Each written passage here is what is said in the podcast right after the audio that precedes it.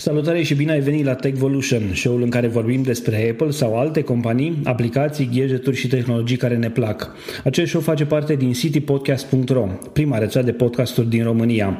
Eu sunt Adrian Boioglu și în primul episod din acest podcast îl am ca invitat pe Alex Brie.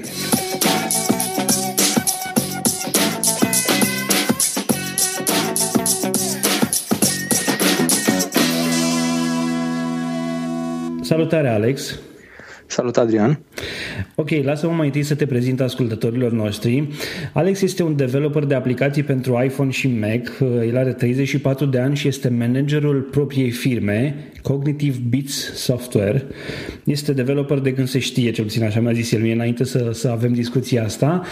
Fiecare era din facultate sau prin Franța, pe unde a mai fost el. Din anul 2006 a devenit freelancer și web developer pentru un startup din California, iar apoi, dacă putem să spunem așa, și-a luat viața în propriile mâini. Din 2008 și până acum a scris și publicat peste 100 de aplicații. Wow, Alex, asta înseamnă o medie de 14 aplicații pe an. Ai fost foarte productiv, dacă e să, să spunem așa. Da, marea majoritate a lor au fost în primii vreo 2 ani. După aceea am început să fac aplicații mai rare și încerc eu de calitate mai bună. Bun, cea mai cunoscută aplicație a ta este cu siguranță Self-Help Classics. E genul de aplicație care a apărut înaintea iBooks, deci cu alte cuvinte l-ai luat-o înainte celor de la Apple. Aș vrea să ne povestești cum ți-a venit ideea... Înainte să mă apuc de aplicații de iPhone, printre altele aveam și un blog de life hacks, un pic de personal improvement pe acolo Uh, era un blog în limba engleză care începuse să capete destul de mulți vizitatori, mm, doar că nu, am, nu m-am ținut eu de el. Mi s-a părut că dura cam mult să încep să și câștig ceva din el, mânca prea multă vreme și, în fine, blogul acesta, în schimb, m-a introdus un pic în lumea asta a ideii de self-help, iar apoi, când au apărut uh, aplicațiile de iPhone, deja, să zicem, mai cochetasem eu cu ideea de cărți pe mobil. Aveam înainte un telefon de acela Ericsson, un Sony Ericsson mă rog, cum erau pe vremea aia Walkman, Să înțeleg că ai fost un utilizator de, de iPhone încă de la început. Când, când se întâmpla asta? Era iPhone 3G sau ce era atunci? Um, am avut iPhone uh, în martie 2008. Deci El era... apăruse în America, am impresia de vreo 4 luni. Deci asta e prima versiune luni. de iPhone, nu? Da, iPhone 1. Uh-huh. Mhm. Și um, aveam deja Mac și cum ziceam înainte de asta, mai făcusem eu ceva cărți pentru mobilul acela, pe în cărți în Java. Îmi pusesem de pildă poezii de Eminescu, mai încercasem să mai fac și alte, deja cochetasem un pic cu zona asta de cărți pe mobil, mi se părea că e, e un mediu prea puțin uh, cunoscut și cu un potențial foarte mare. Deja mă gândeam cum ar fi ca studenții sau mă rog, liceenii să aibă formule de trigonometrie pe mobil și la lucrări, în loc să scoată copiuța, să arunce o privire pe telefon. Deci ai vrut să-i ajuți pe studenți să copieze sau ai vrut mai mult să te, să te gândeai la o afacere, la ceva, ceva da, de mai mă gândeam mare? la afacere, mă gândeam uh, unde va merge curentul acesta în care începem să folosim telefonul pentru mai mult decât pentru a da mesaje și a vorbi cu ceilalți și ideea de aplicații pe telefon, cum ziceam, mi-a surâs încă de pe atunci. Doar că, desigur, platforma nu era destul de ok. Java plus toată ideea aceea că fiecare telefon era diferit, pe un telefon mergeau niște lucruri, pe altele, pe, chiar de la același producător, fix aceleași funcționalități ale aplicației tale nu mai mergeau. Era foarte complicat. Mari producători de aplicații de mobil la vremea aia, Gameloss sau așa, aveau echipe de testare cu sute de modele de telefoane. Ceva Iar ce... tu erai singur și aveai un telefon pe masă sau un calculator exact, în față. Exact, exact. E, Bun, și cum... a venit apoi iPhone-ul, da. Spune, spune uh, în momentul în care ai văzut iPhone, te-ai gândit că ăsta va fi device-ul pe care îl vei lucra și că îți va ajunge chestia asta să fie o afacere pentru tine pe, pe termen lung sau a fost o chestie care s-a, eu știu, s-a dus în timp, ți-ai dat seama parcurs că e, e o chestie spre care vrei să te îndrepți? Deja visam la a avea niște proiecte hobby, să zicem, dar care să și înceapă să aducă niște bani pe lângă. Aveam ca exemplu, dacă știi tu, era producătorul uh, celebrului Windows Commander. Total mm-hmm. Commander e aplicație de Windows făcută ca și shareware de către un dezvoltator, nu știu, polonez sau ceva, dar care era era, era una dintre aplicațiile pe care utilizatorii de Windows o instalau printre primele, cum instalezi acum, nu știu ce ar fi pe un Mac. Instalezi Chrome, poate dacă nu ești utilizator de Safari sau exact, exact, exact. de genul ăsta. Și mi se părea, zic, este extraordinar. Ai un job și vii de la job și mai lucrezi acolo o oră, două, mai faci, strângi acolo pentru o aplicație care poate o să-ți aducă, știu și eu, 10.000 de dolari. Ăsta era targetul meu. Zic, faci o aplicație în timpul liber care să-ți aducă 10.000 de dolari. Este o treime de salariu, pentru care ai muncit câteva luni în plus, să zicem, luni în care puteai să te uiți la filme, puteai să citești, dar uh, e un hobby și un hobby care să îți dea un bonus substanțial la sfârșit de an. Deci cam asta era planul meu de când mi-am cumpărat Mac-ul. După aceea m-am apucat de freelancing, evident că genul ăsta de proiecte rămăseseră așa în background, visam în continuare la a face propriul startup, apoi a apărut iPhone-ul și în prima fază evident nu se putea lucra, erau doar aplicațiile din Cydia, din, din storurile neoficiale, fiindcă nu exista acel Apple App Store oficial. Dar când a apărut, i-am spus soției să nu regrete că am, arunc, că am dat atâția bani pe iPhone, că de acum încolo trebuie neapărat să fac ceva ca să recuperez investiția. Deci ăsta era motivul. De fi... Bine, eu îi spuneam soției mele, sau la vremea nu era soție, era, era doar un prieten al meu, îi spuneam îmi iau iPhone pentru că trebuie să scriu despre el. Uh, tu îi spuneai pentru că vreau să fac aplicații pentru el. Da, da, cam așa.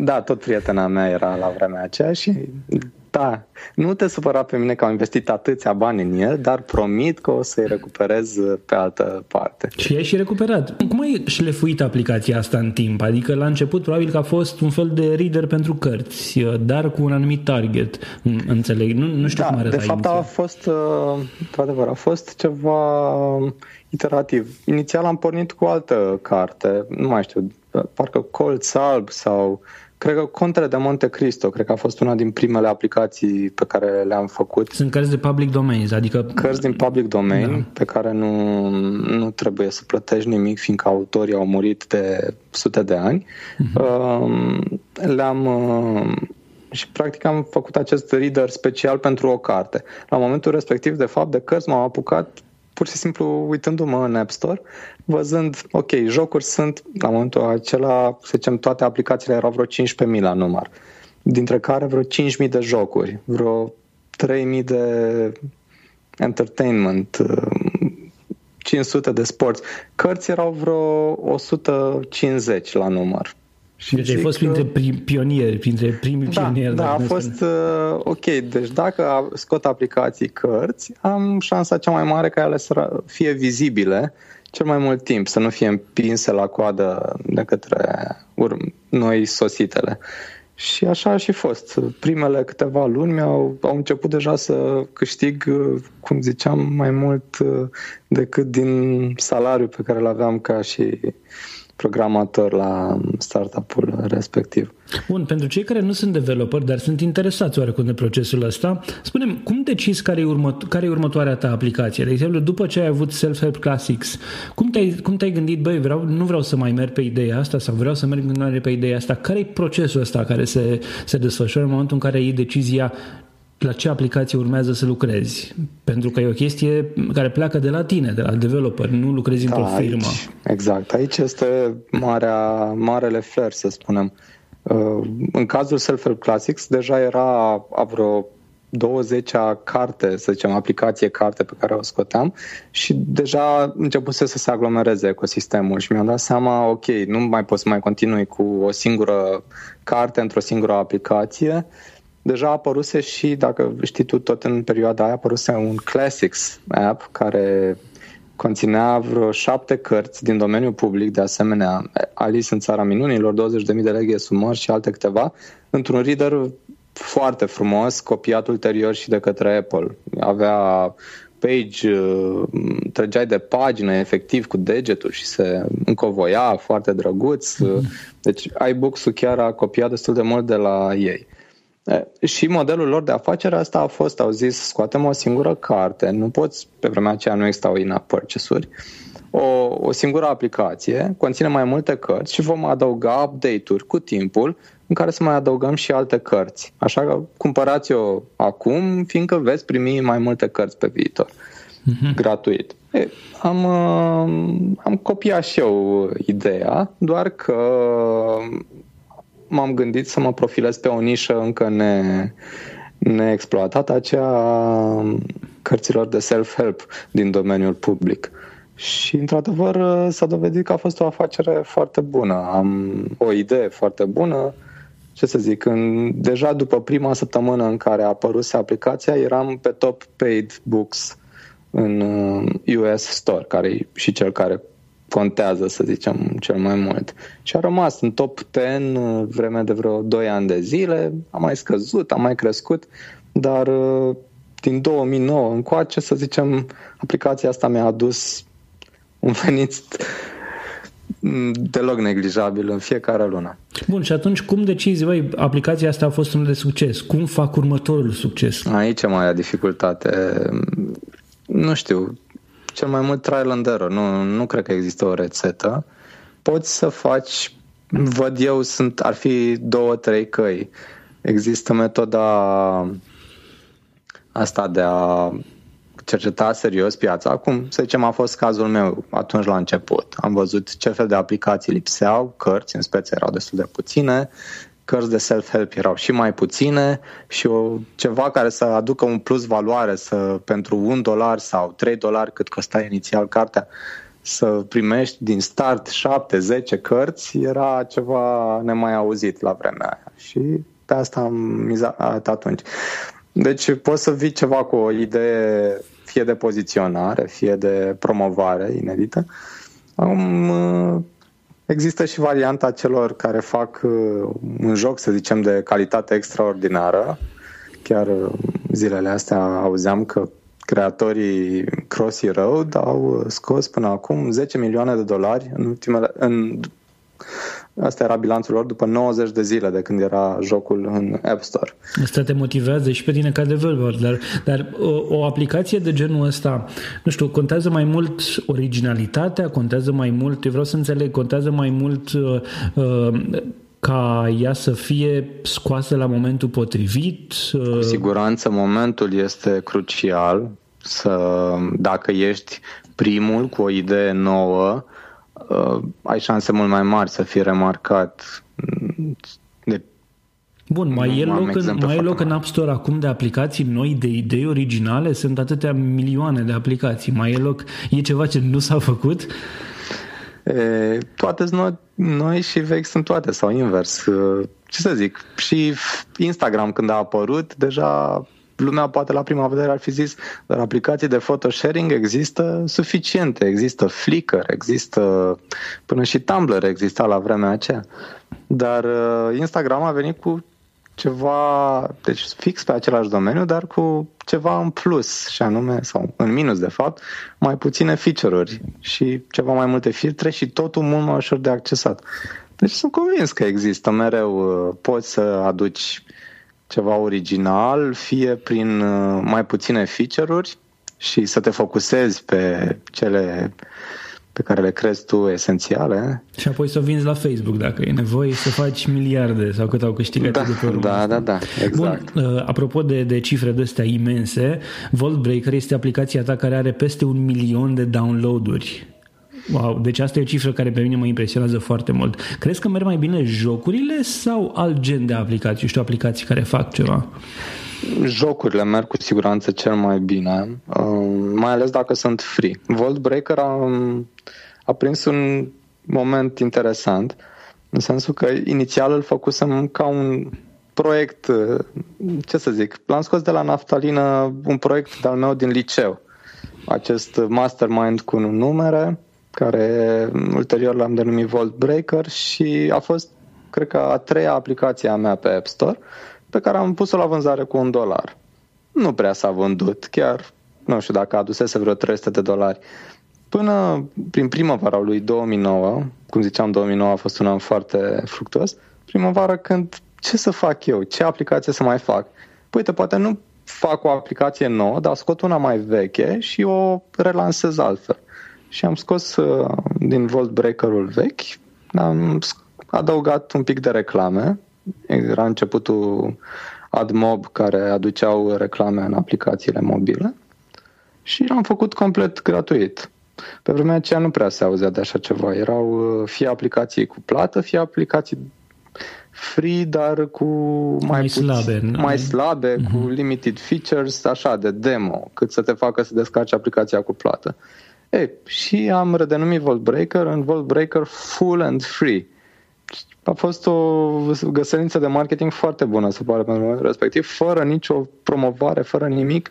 A urcat așa, în două zile ajunsese în top 10 US, în top 5 și cred că maximum a ajuns pe poziția 3 care însemna ceva de ordinul a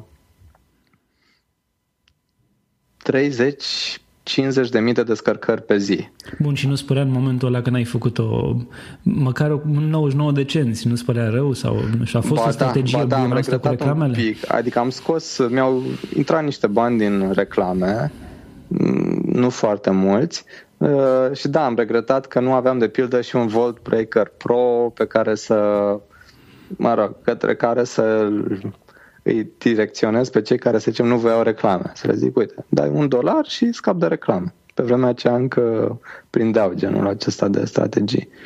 Um, ce să zic? Da, a fost o oportunitate, am și câștigat, cum am zis, pe de o parte. Spune, spuneam de, de aplicații versus jocuri. Uh, în momentul de față, proporția, uh, sau știu, cine, cine se gândește la iPod Touch și la iPhone, majoritatea lum, uh, oamenilor, cred eu, descarcă aplicații de care are nevoie, adică undeva la 10-15 aplicații și pe aceea folosesc foarte multe jocuri. Pentru un da, developer, da. este oportunitate, adică e un developer independent, cum ești tu, adică e atât de mult de muncă la un joc joc încât să merite?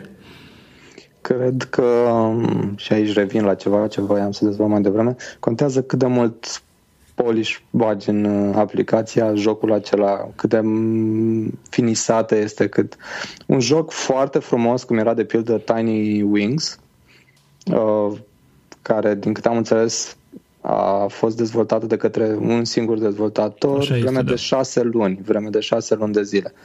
Omul venea de la servici unde era iarăși programator de jocuri și lucra până seara târziu ca să mai îl facă mai frumos, mai sensibil. Cred că, da, succesul său a fost pe deplin meritat și s-a văzut. Oamenii chiar au știut să recompenseze genul acela de atenție.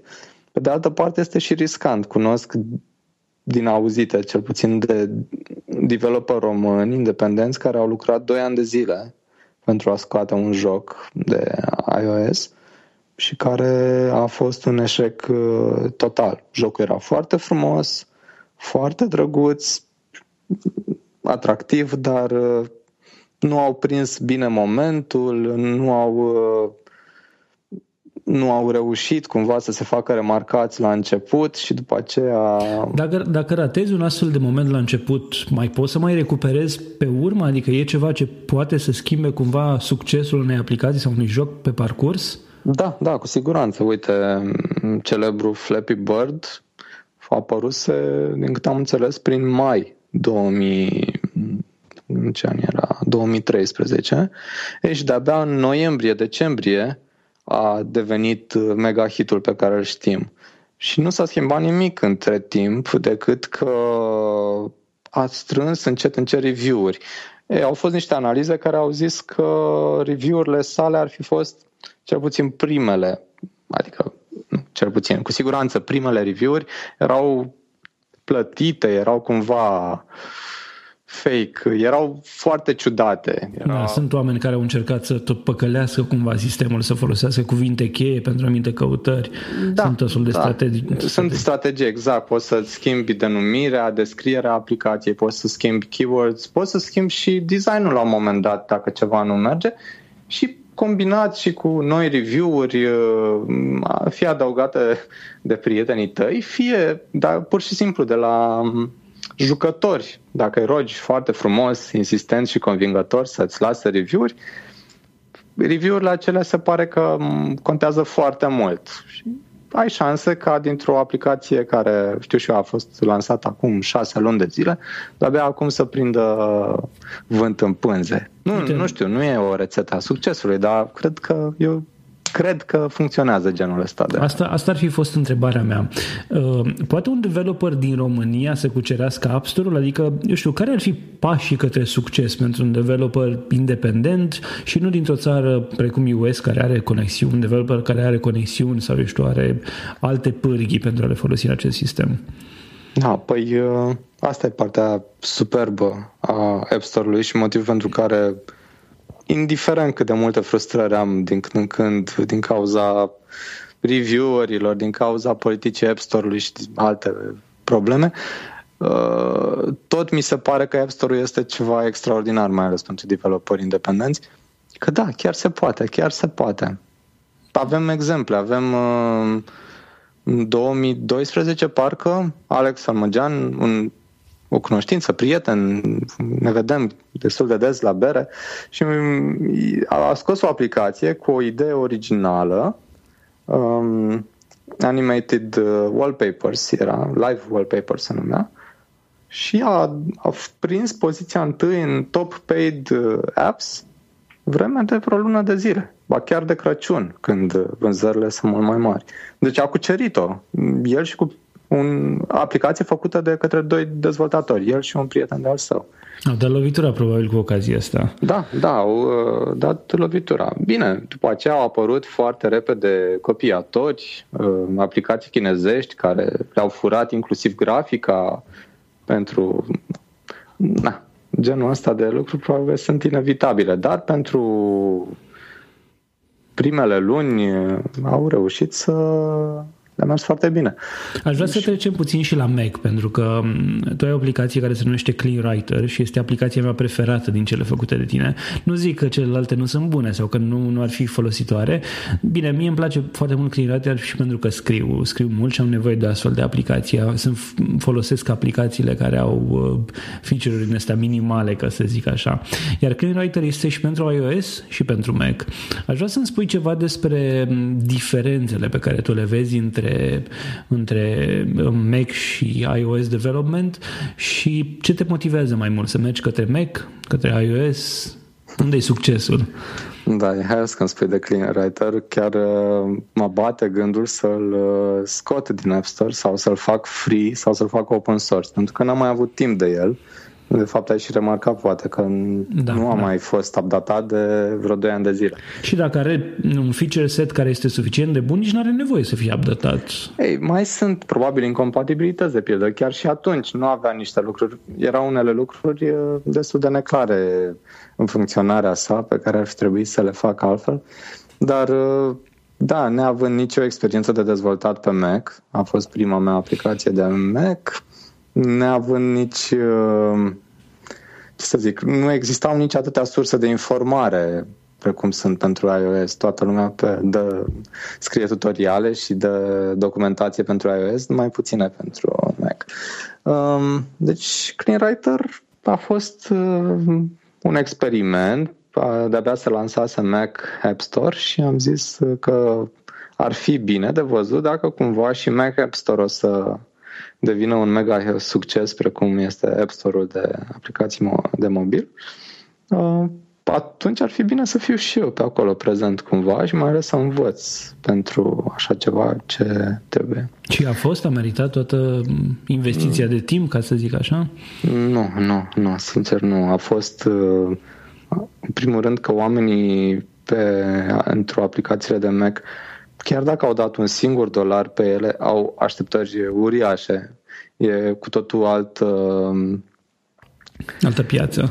Altă piață și lumea are altă mentalitate. Am descărcat o aplicație de desktop, vreau suport, vreau explicații, vreau uh, să se repare bagurile, chestii pe care la, pe mobil, dacă aplicația ta de mobil s-a a murit la un moment dat sau după aceea n-a mai fost uh, menținută sau poate are o problemă care atunci când tragi dintr-o parte crapă ea, nu, nu este chiar atât de grav. Ai dat doar un dolar, este pe mobil, cumva lumea e mult mai relaxată în privința lor. E, pe Mac, chiar dacă a costat doar un dolar, lumea avea așteptări foarte mari. Și îmi cereau, veneau cu pretenții, veneau cu plângeri, cu... E, na, a fost, uh, cum să spun, a fost epuizant la un moment dat, chiar și numai suportul uh, tehnic și dorința oamenilor de a insistența lor ca eu să introduc extra features. Inițial am fost uh, foarte binevoitor și am adăugat, da, cum să nu, dacă lumea vrea și să editezi și rich text sau să faci bold sau underline, cum să nu? Ei, și la un moment dat mi-am dat seama că investisem un an de zile aproape în Clean Writer și câștigasem vreo 5.000 de dolari și nu, nu merita efortul depus pentru suma respectivă. Prietenii noștri de la Ovidius Clinical Hospital din Constanța ne-au rugat să discutăm astăzi uh, despre anevrismul de aort abdominal, așa că am să fac o scurtă pauză de la această discuție foarte interesantă și am să vă spun uh, uh, ceea ce ei ne-au rugat. Eu nu sunt medic, dar știu un lucru. Atunci când am o problemă de sănătate, nu aștept să se agraveze. Și asta recomand tuturor. Anevrismul de aort abdominal este o adevărată bombă cu ceas și dacă nu o tratezi la timp, devine foarte periculoasă și ajungi la bisturiu sau din păcate chiar și mai rău. Știm cu toții ce este aorta, nu? Cel mai mare vas de sânge care duce sângele oxigenat de la inimă către organele importante, dar și spre mâini sau spre picioare. Atunci când peretele aortei devine slăbit și diametrul crește, poate să se rupă și asta duce la o hemoragie internă masivă. Din păcate, două treimi dintre cei care suferă de așa ceva nu știu până ajung la spital, iar jumătate dintre ei chiar își pierd viața până să ajungă la medic. Așa că dacă ai un tată, un bunic sau un frate care are peste 60 de ani, este fumător, dolor sau are durere abdominale și membrele inferioare îi sunt puțin mai pale, mergi cu el la spital. La Ovidius Clinical Hospital, pacienții pot să discute direct cu un specialist de în această problemă, doctorul Marius Militaru. El este medic primar de chirurgie cardiovasculară și are o experiență de peste 20 de ani. De lungul timpului a salvat zeci de pacienți care au venit la Spitalul de Urgență Floreasca, la Spitalul Județean Constanța sau unități medicale din Germania, acolo unde domnia s-a profesat. Ovidius Clinical Medical Hospital este pe net la www.ovidius-ch.ro, pe Facebook la facebook.com slash Ovidius Clinical Hospital, dar îi găsești și la telefon la 0241 480 400 și 0241 480 401. Mulțumim și noi Ovidius Clinical Hospital pentru că au fost alături de City Podcast încă de la început și pentru că fac minuni cu pacienților. Apropo de alte platforme, Apple Watch se pregătește să, să se lanseze. Noi înregistrăm uh, această discuție înainte de conferința Apple. Uh, Spunem, te-ai gândit să, să scrii o aplicație pentru, pentru Apple Watch? Cum ți se pare perspectiva asta de a extinde cumva, sau nu știu, nu neapărat o aplicație nouă, ci să extinzi un anumit set de uh, funcționalități către ceas? Unei aplicații existente, mă refer. Da, um, nu am aplicații în prezent care să aibă genul ăsta de interacțiune pentru ceas sau care să se potrivească, să aibă nevoie de o aplicație satelit. Un joc, de exemplu, Volt Breaker, poate, poate să La ajungă... Volt Breaker mă gândisem la un moment dat că ar putea fi, doar că uitându-mă pe limitările primei versiuni a SDK-ului, a kitului de dezvoltare, se pare că jocurile vor trebui să fie mult mai simpluțe și cu mult mai puține elemente de interacțiune. Din câte am înțeles, poți să ai maxim patru butoane, să zicem, pe linie, patru coloane și atunci ar fi un volt breaker foarte sărăcăcios cu coduri foarte scurte. Și atunci ce uh. înseamnă asta? Că e nevoie de o altfel de aplicație sau uh, mai degrabă să te gândești să nu intri pur și simplu pe ceas până nu ai o idee bună? Adică nu, nu contează atât de mult. Nu știu, auzim de exemplu de la developer care spun atunci când apare un device nou, un iPad, trebuie să fii neapărat pe acel device pentru că în felul ăsta lumea va căuta aplicația ta, vei avea succes probabil. Poate așa cum ai gândit și tu la început că dacă ești în primii 100 de developer cu, eu știu, care fac cărți, în felul ăsta o să ai succes mult mai mare și ai avut până la urmă. Da, da, da, da. Contează clar să fii printre primii, te ajută mult la expunere. Nu-mi dau seama ce fel de aplicații pentru ceas în afară de cele sateliști știu și eu pentru Snapchat, de pildă, sau pentru Tinder sau genul acesta de mastodonți care ai vrea să într-adevăr să interacționezi cu aplicațiile lor și de pe ceas. Uh, o aplicație de health cu siguranță ar funcționa, dar aici sunt deja foarte curios să văd ce aduce Apple în primul rând. Nu ai vrea să te Și piața e destul de plină, am senzația. Și te vei lupta probabil cu Nike, cu alți mari developeri de, de genul ăsta. Da, bine, am înțeles că Nike au mai redus un pic din studioul lor de, de programatori, așa că poate nu chiar cu Nike, dar sunt mulți, clar. Um, da, ce să zic, e e clar, e o linie destul de sensibilă între a fi printre primii pe o platformă și a ști exact ce, ce aduce acolo ca să, ca să aduci ceva nou. Îți vei, cumpăra un, cu... îți vei cumpăra un ceas, tu da, personal? Da, da, desigur, desigur, trebuie. Doar ca și zis. developer? În primul rând, ca și developer, exact ca să văd dacă găsesc vreo oportunitate. Din ceea ce m-am uitat până acum, nu am nicio idee, dar uh, când o să apară ceasul, poate îți vine atunci pe loc. Te-ai hotărât și ce fel de ceas vrei, ce model, ce, ce wristband, ce Cred că de-abia luni o să aflăm ce ceas și la ce preț. Bine, la, că... la câte download-uri are Volt Breaker, vei lua Edition, Gold Edition, cum se cheamă, la de 10.000 de dolari probabil, nu? Volt Breaker fiind gratuit și strângând mm. download-urile alea acum multă vreme, nu, acum nu mai... Acum este cantitate neglijabilă World Breaker. Da, Glumesc, poate celelalte da. aplicații. Um, da, voiam să, să nu pierd aici ideea. E bine să fii printre primii pe o platformă, dar pe de altă parte e bine și să vii când deja lumea a început să simtă bine platforma și vii și tu cu o idee nouă. Și revin cu, la exemplu cu Instagram. Știi că nu au fost prima aplicație de poze care să îți permită să pui filtre pe, cu siguranță. Pe pozele alea. Da. Erau hipstamatic, de pildă, apăruse înaintea lor și chiar păreau că au un mare succes. Doar că hipstamatic era o aplicație cu plată, uh, era nu avea un server propriu pe care să spui pozele, ci le exportai de acolo, le trimiteai către Flickr sau alte părți. Deci, Instagram a venit undeva în urma lor și a cucerit așa, venind cu gratis. Eu mi-aduc aminte, de exemplu, de Instagram, că eram în San Francisco în momentul respectiv, la scurt timp după ce au lansat-o ei, eram în concediu. Bine, am fost mai, mai multe locuri, am fost în vacanța aia prin Las Vegas, San Francisco și Los Angeles și mi-aduc aminte că eram în San Francisco și vizitam locurile alea și nu venea altă aplicație decât Instagram pe care să pun pozele. Îmi plăceau filtrele, îmi plăcea absolut totul de, de la ea și mă gândeam, uh, dacă n-aș fi avut-o, probabil că păstram niște poze obișnuite făcute făcute cu un aparat foto, dar faptul că aveau acele filtre și că le dădeam, uh, le trimiteam automat către Twitter, Facebook, uh, Flickr și un Tumblr, era o chestie care, nu știu, mă ajuta enorm pe mine să, să fiu mai public decât aș fi vrut sau uh, să fiu atât de public cât aș fi vrut să fiu și mai mult decât atât mi se părea genială ideea cu, cu filtre, deși eu mai văzusem, chiar cum spui tu, a venit la momentul potrivit, ăsta e un secret.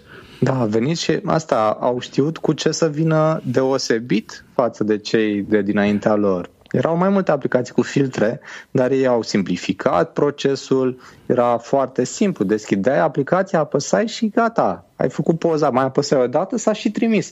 Chestia asta a trebuit un pic de un pic mai multă experiență și analiză a ce există deja pe platformă și cum poți să te separi de ei.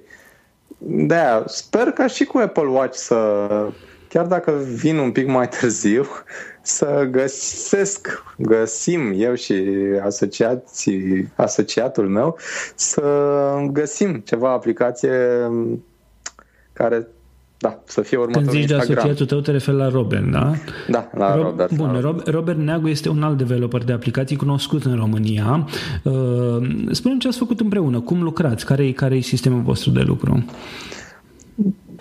Am, uh, am început să colaborăm în 2013. Am, ne-am dat noi seama că pe cont propriu mă rog, noi am tot interacționat, mai avusesem tentative de colaborare și înainte, am tot ne-am văzut destul de des, ne povesteam fiecare ce mai face, ce, la ce aplicații mai lucrăm și da, până la urmă ne-am dat seama că poate, poate și poate ar merita încercat asta, să ne unim eforturile în a scoate o aplicație mai, mai bună decât am putea să scoatem individual, în timp mai scurt și să vedem dacă ar funcționa colaborarea. Și am făcut un experiment, a fost uh, fructuos, am continuat și uite, acum se fac uh, un an și jumătate de când uh, lucrăm împreună. Ce ați scos împreună? Dăm câteva exemple de aplicații. Păi, am scos și aplicații mai de succes și altele mai cu succes mai mic. Uite, de pildă, um, Like Boost for Instagram a fost uh, prima aplicație pe care am făcut-o noi și care copia un model al uh, altor uh, mod, ne-am inspirat din ce mai văzusem un pic pe App Store, o aplicație de cross-promotion de posturi de Instagram. Am, uh, pot să-mi aleg din pozele mele de pe Instagram și le arăt celorlalți utilizatori. Ai like post? Mm, și le cer să-mi dea like-uri dacă le place poza. Și, și la, e o chestie de reciprocitate. Dau și eu like-uri posturilor altora. O să punem cu siguranță un link către, către aplicația asta și în, și în oh. show notes și în show links. Aș vrea să-mi spui ce aplicație ți-a plăcut, la ce aplicație ți-a plăcut cel mai mult să lucrezi în aplicațiile tale? Ah, e greu de zis. Uite, una la care am lucrat cu foarte mare plăcere cu alături de Robert a fost uh, Hashkeys. Ai auzit de ea? Mm, nu ai auzit. Nu. Nimeni n-a auzit, din păcate. Că aici ai marelea, marea problemă. Era tot pentru Instagram. Este. Este. O găsești în App Store. Hashkeys for Instagram și altele. Uh, e o extensie de tastatură iOS 8, desigur, în care um, îți definești sau folosești uh, hashtag-uri, hashtag-uri populare. Îți trimitem și noi recomandări. Dacă vrei, avem uh, sugestii de categorii de hashtag-uri uh, sau trending hashtags. Le scanăm în fiecare zi și ai o listă actualizată acolo. Și practic când postezi iarăși pe Instagram o poză, ai văzut că contează foarte mult cu ce hashtag-uri o asociezi. Lumea... Am observat, asta e noua modă. Eu, pe vremea când puneam uh, poze pe, pe Instagram, le puneam pur și simplu că erau pozele frumoase. Acum contează da, să fie... Acum lumea, lumea vrea să fie cât mai populară și a, să fie descoperită și atunci contează mult hashtag-urile să fie relevante pentru poza aceea, dar totodată și hashtag-uri căutate, să zicem, care să îți aducă noi like-uri, noi uh, fani.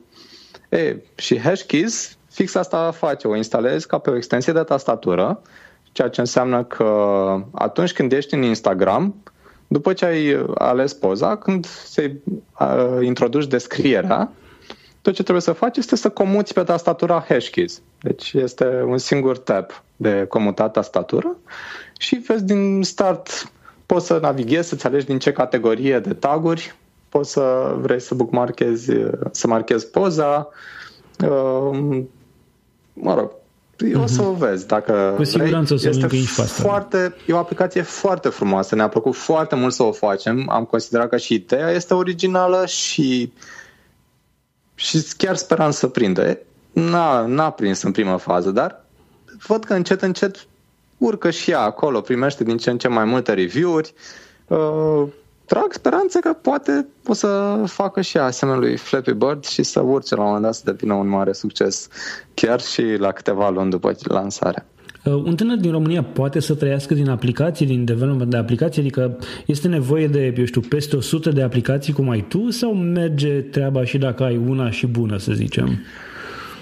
Sunt convins că merge treaba și dacă ai una și bună. Am auzit recent de aplicația unor Adonis Software au scos un joc Watercolors, parcă se numește. Bine, Adonis Software fiind o firmă a unor tineri care am înțeles că sunt mai mulți ca număr, uh, ei fac și consultanță, dar au scos și acest joc care pentru cât o săptămână sau ceva de genul a fost în top 10 uh, cele mai descărcate jocuri gratuite din US. De asemenea, cu in purchase, cu reclame, deci au putut să o monetizeze, zic eu, destul de bine. Uh, asta era un alt exemplu de succes în, uh, de către o firmă mică, să zicem. Uh, cunosc, cunosc, uh, îți dădeam mai devreme exemplul cu Alex Almăgean, cu aplicațiile sale. Cred că e bine să ai mai multe aplicații, în general. E bine să încerci mai multe, mai ales dacă Na, în fine, dacă nu ți-a mers cu prima aplicație, e bine să încerci să te diversifici. Adică să nu să abandonezi înveți, ideea și să, să nu mergi. abandonezi, exact, exact. Uh-huh. Aici este cel mai important. Primele aplicații sunt șanse foarte mici să îți prindă, să-ți aducă succesul pe care îl meritai. Dar uh, înveți foarte mult din ele și apoi eu zic că ok, nu sute de aplicații, dar vreo 5-10 până încep să meargă lucrurile, e bine să ai, să ai un portofoliu poți să te și focusezi, ce să spun. Cunoaștem destule exemple. Autorul Instagram, Marco Arment, a scos o singură aplicație la momentul respectiv. Instapaper. Instapaper. Da. Era singura sa aplicație și a, fost cu, a avut un foarte mare succes cu ea. Nu e nevoie să te diversifici mai mult decât e cazul. O aplicație bună, clar că poate să te îmbogățească. Dar dacă cumva în prima aplicație nu te-a îmbogățit, eu zic că e bine să perseverezi pe alte genuri, pe alte, pe alte direcții. Apropo, apropo de aplicațiile altora, spune tu ce fel de aplicații folosești ca să fii mai productiv? Mă refer la munca ta în general, nu la, eu știu, făcut poze. Ce aplicații preferi așa ca să, ca să fii un developer bun și productiv? Hmm, um, trebuie să mă uit pe aici, pe, pe monitor, cam ce folosesc. Uh, folosesc de pildă SQL Pro pentru conectare la o bază de date MySQL. Coda mai nou am început să-l folosesc ca și editor de um, fișiere de pe un site web. Înainte de el și foloseam TextMate în combinație cu CyberDuck, TextMate fiind un editor de texte pentru programatori. E un fel de abandonware. Au mai făcut ceva cu TextMate? Știu că... A fost, uh, nu abandonware, TextMate 1, da, e o, e o aplicație destul de veche, dar uh, TextMate 2 se lucrează în continuare la el, este open source. Ah, deci l-au făcut și, open source între timp. Da, este mm-hmm. open source și a pornit avea mai puține feature-uri, avea și bug dar acum este foarte stabil și e ah, chiar folosit, okay. Uh, îl folosesc intens. Uh, alte aplicații de productivitate, nu știu, am început să mai cochetez și cu Evernote pentru a-mi lua notițe, dar uh, mă pierd de multe ori între am salva notițele în Dropbox. Ah, apropo, Dropbox. Dropbox-ul este vital pentru de bază, da. Da, Dropbox-ul este ceea ce folosim mai oricât de ridicol ar părea pentru un programator uh, la vârsta mea, am ajuns să folosesc foarte puțin uh, Git, de pildă, sau alt sistem de source code versioning. În schimb, Dropbox-ul suplinește nevoia asta. Avem Dropbox, Dropbox chiar e bun pentru orice. Eu îl folosesc, de exemplu, am în el toate știrile pe care le-am scris la TV, la ziar și așa mai departe și tot ceea ce scriu, uh, inclusiv pentru, pentru rețeaua de podcasturi, pentru citypodcast.ro, le pun pe toate în Dropbox pentru că am încredere, îmi dă un, un layer în plus de încredere că dacă se întâmplă ceva e salvat și undeva în cloud, nu numai local, știi? Da, asta da. inițial îl foloseam pentru fix pentru asta, pentru backup. Acum îl folosim ca și mecanism de file sharing între noi doi. Desigur, dacă crește echipa, cu siguranță Dropbox-ul nu o să mai fie o soluție, vei avea nevoie de Git, recomand de pildă um, Bitbucket, care e gratuit și foarte bun pentru echipe foarte mici. Um, este un, caz că deja e, intru în termeni bizari. Dacă ai auzit de GitHub, da, care sigur. este gratuit și foarte bun pentru proiecte open source, uh, mai puțin ieftin, în schimb, pentru cele private. Dacă ai un proiect, de pildă, o viitoarea ta aplicație de succes de App Store, nu vrei să fie publică și atunci ar trebui să plătești destul de mult la Git pentru, pentru privilegiul de a avea de a-l folosi fără ca alții să-și bage ochii pe codul tău sursă. E, Bitbucket uh, e alternativa gratuită și sau foarte ieftină la GitHub. Facem acum o mică pauză de la discuție pentru a vă spune despre pufoșenia.ro. Este un business de familie care a apărut din dorința de a aduce un zâmbet în viața voastră. Toate tricourile cu care ei lucrează sunt din bumbac 100% și sunt personalizate manual. Personalizarea se face prin cauciucare, direct în materialul tricoului, la temperaturi de peste 200 de grade Celsius. Se obține astfel un produs de o calitate superioară care rezistă în timp. Pufoșenia.ro este magazinul tău de tricouri personalizate și pentru că ei sunt prietenii noștri, vă fac vouă, ascultătorilor, un cadou. Trei tricouri personalizate cu City Podcast pe săptămână pentru un like sau un share pe Facebook uh, sau Twitter, de ce nu?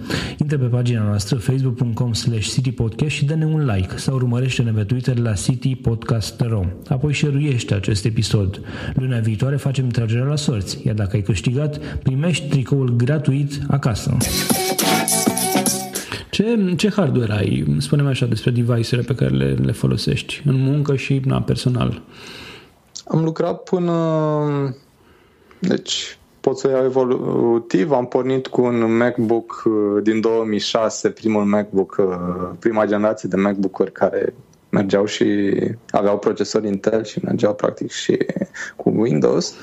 După aceea l-am upgradat, l-am înlocuit cândva cu un MacBook Pro din 2009, care era adus iarăși din America, cu custom uh, screen, de pildă, era mai puțin reflectiv, era mat un pic ecranul și cu el am lucrat destul de mult. În schimb de un an de zile am folosit foarte mult uh, un MacBook Air de 11 inch.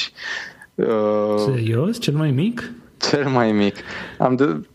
Da, ajunsesem să-l prefer pentru că era mult mai ușor de lucrând de acasă, Na, mă mutam Și ți comentat la un monitor sau uh, de un Încercasem, încercasem. Oricum, lucrurile s-au schimbat din iarna asta când am un uh, Mac, uh, iMac cu Retina wow, 5K da. Așa, da. cu top of the line. Este, am upgradat tot ce se putea upgrada la el. Are un SSD măricel, are memoria video, are placa video mult mai bună, și, mă rog, cred, și procesorul de asemenea mai rapid. Presupun că ai un iPhone, ai, un, uh, ai și un iPad? Folosești iPad? Am uh, avut am avut toate modelele de iPad, am trecut prin ele, mai puțin iPad 4, uh, care nu și avea rost pentru mine, dar de la iPad 3 Retina în speță am migrat apoi la iPad Air.